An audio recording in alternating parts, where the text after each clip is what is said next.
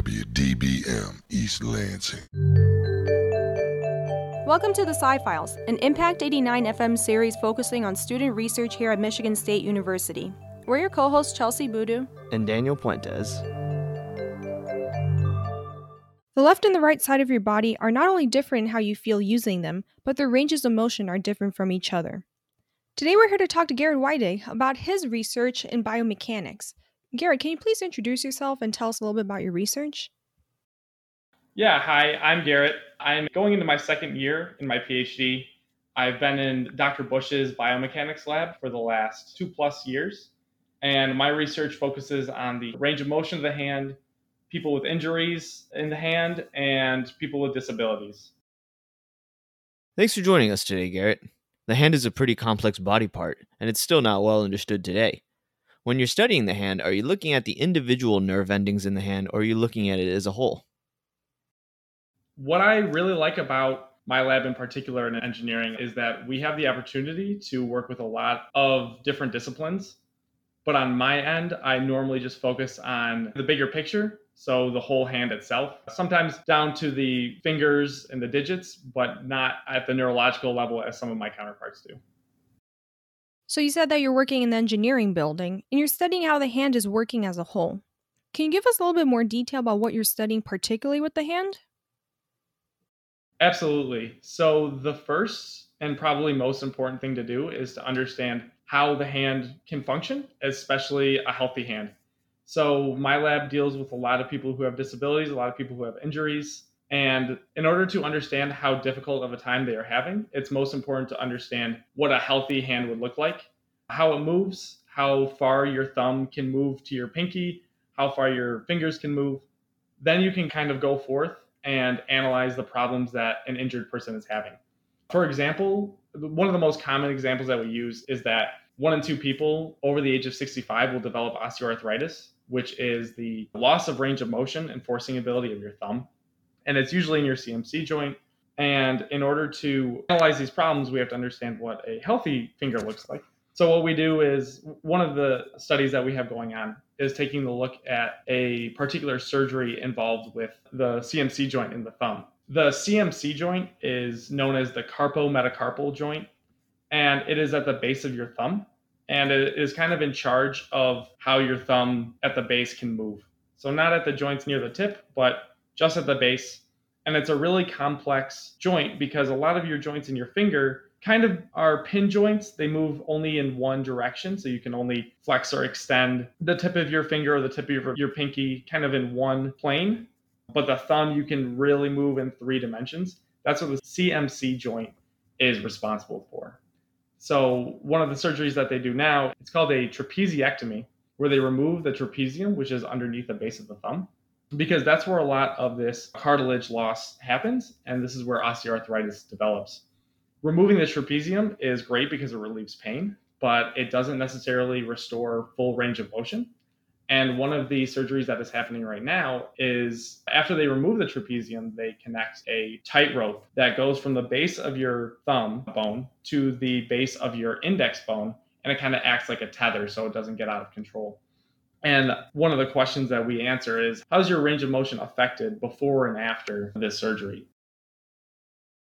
Wow, I remember a few years ago when I was studying for my undergraduate degree, I actually watched a full video on this surgery. I remember thinking how crazy it was that there was so many things in the hand, and how sad it was also that so many people needed this surgery because of carpal tunnel for things such as typing or texting all the time, and it causes a lot of inflammation and wears on the hand. Yeah, it's pretty unfortunate that this happens. And whenever people hurt their hand, they'll have to see a physical therapist to work on things like improving their range of motion, like you had mentioned there, Garrett. What are some issues that can make a hand take longer to heal during physical therapy? We work really closely with a hand physical therapist, Dr. Schaefer. And we've noticed that the amount of time that a hand takes to heal is usually dependent on the severity of the injury how long after the injury they start therapy or they get a surgery, and where exactly the injury is located. For example, one of the most common injuries to a hand is tendon laceration. And that is an immediate trip to the hospital, and recovery can take weeks and weeks and weeks. And it will obviously take longer if you are not able to get a surgery and you're not able to get into hand therapy. A lot of the research that we are doing with Dr. Gail Schaefer is confidential because they are new and novel ways. We have just recently gotten funding for that. Well, good luck on that project, Garrett. To focus on your current project right now that you're able to talk about, you've mentioned that you're studying how the hand is functioning, and particularly how the range of motion is affected, like the mobility of the hand. I'd like to know more. How are you studying this? Are you asking these participants to do certain type of exercises where you're measuring how far their digits or their hands are extending to?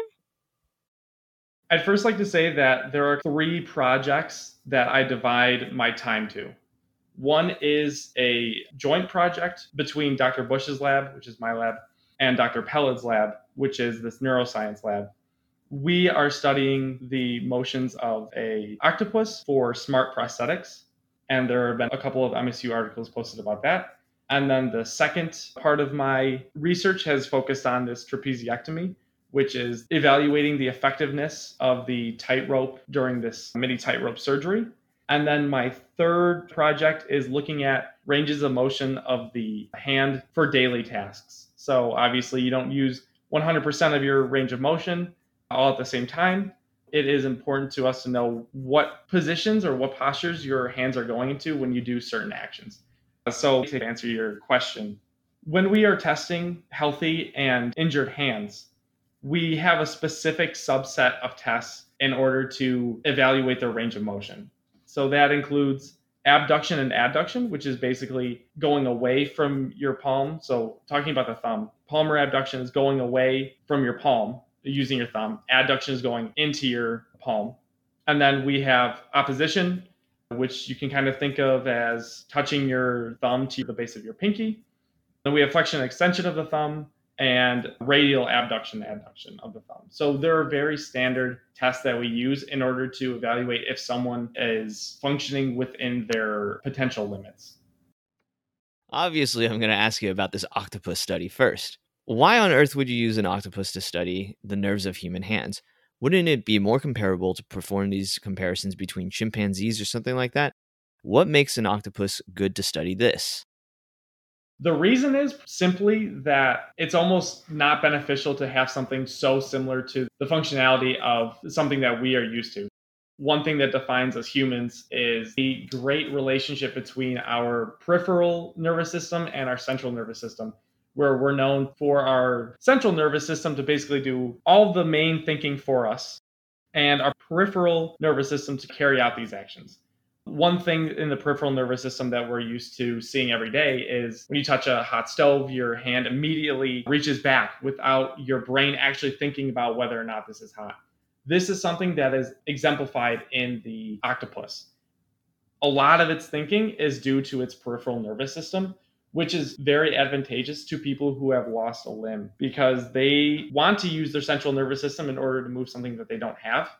Dr. Pelled and our lab is looking into a way to fuse these two ideas of motion and a smart prosthetic, something that really hasn't been developed before, in order to bridge the gap between the prosthetics that we have now, which cannot be controlled by your thinking, the biggest difference is that because of this whole relationship between the central nervous system, the CNS, and the peripheral nervous system, the PNS, that difference is what makes the octopus so intriguing, is because they don't necessarily depend on their brain for all of their functions. They rely on their appendages to react to their surroundings more than they necessarily depend on their brain to think about what to do, which is different than to what humans or what apes or what chimps do.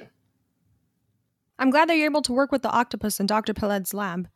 I've heard wonderful things about it, and I look forward to knowing what data comes out of it. Now, that was the first project that you had mentioned out of three. Let's move on. I know you had mentioned the trapeziectomy surgery, which is like the mini tightrope surgery. And I know that a lot of your studies have to do with the range of motion. I would imagine that after they cut open someone's hand and then they literally put a mini tightrope between parts of their hands, that they can't move around much after. What are you doing specifically with these participants? Are you talking to them pre operative and then post operative? Are you trying to figure out how to optimize the surgery? Or are you trying to figure out how to help them heal better afterwards?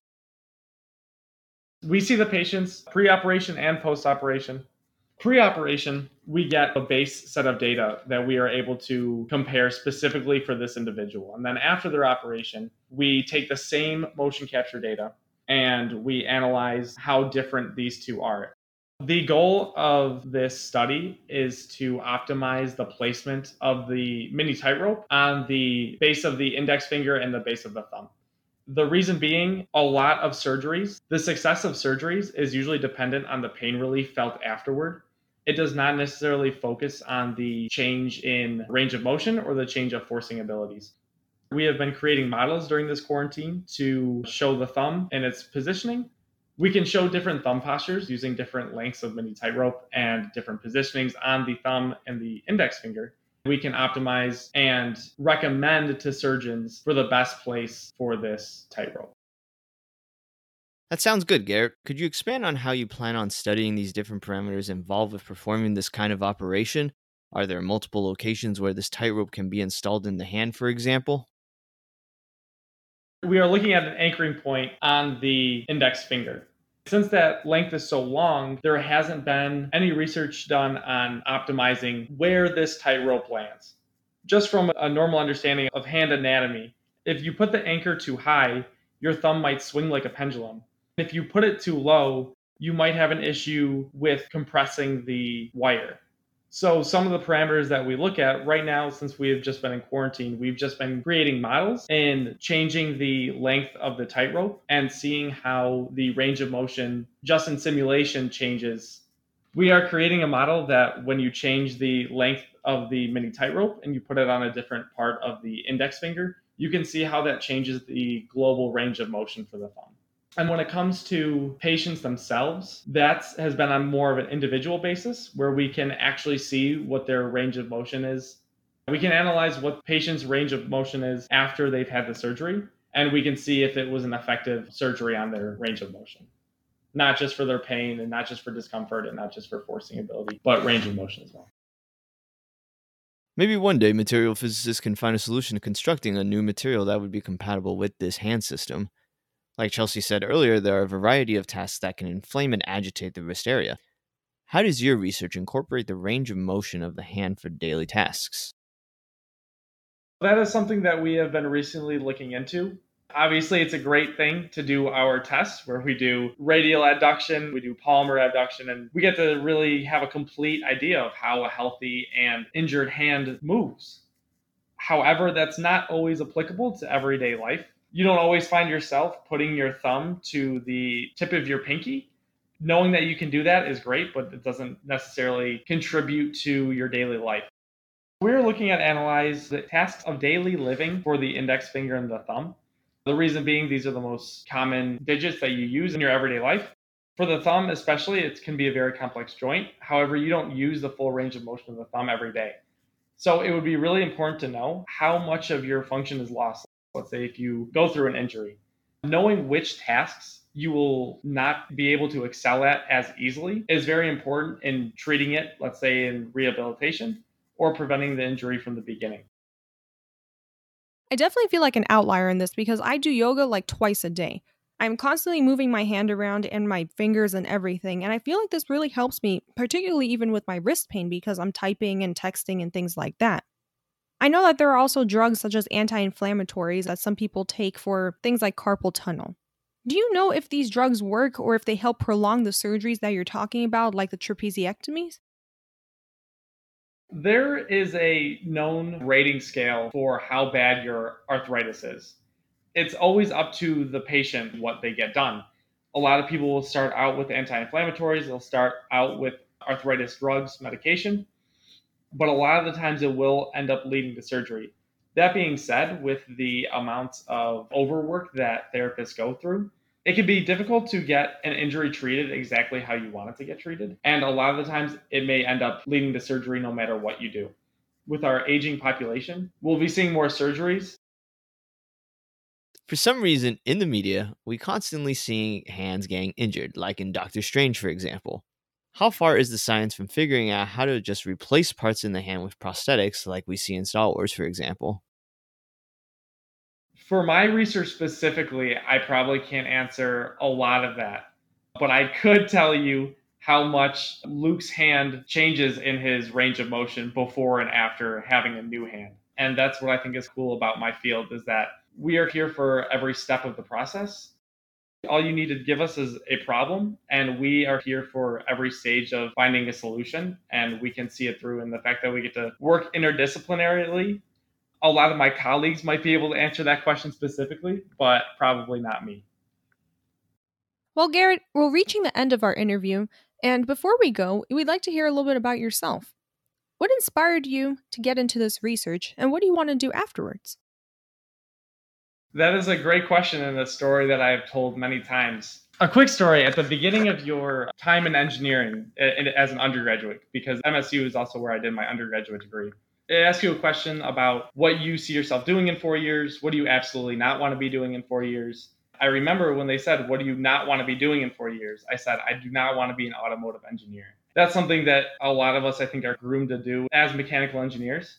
And then I took Dr. Bush's dynamics class, and I was instantly inspired by doing something that has real value and is not automotive related in my mechanical engineering field.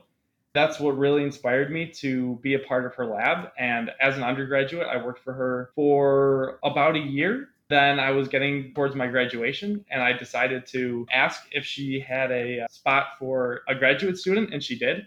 So I was really able to just continue on in her lab, and that has been really the biggest drive for me to be in engineering. My predecessor, Josh Dross, was also a huge influence. He really got me going on functionality of the hand, and that has got me into this process. I would have to thank my lab mate, Justin Scott, because when I was in Dr. Bush's lab, he was really the one that I probably worked closest with. He introduced me to all these people with disabilities and real life people that we could actually help pretty immediately. And I think that was also a huge drive for me. I can understand that feeling of having incredible mentors that help guide us on our academic paths. Otherwise, it's easy for people to get lost along the way or even suffer from abuse from toxic environments. I'm glad you were able to find your ideal lab space, and thanks for talking to us today about your work on injured hands. Thank you both for having me. I think this was a really exciting opportunity. The Sci Files is hosted by Chelsie Abudu and Daniel Puentes on Impact 89 FM. Thank you to our news director, Taylor Halterman, program director, Amber Konutsky, station manager, Joe Dandrin, and general manager, Jeremy Whiting. The Sci Files can be found online on scifiles.org and on your favorite podcast directory. If you're an MSU student and want to be featured on SciFiles, or if you have any questions, you can contact us at scifiles at impact89fm.org. Thanks for listening, and remember, the truth is in the science.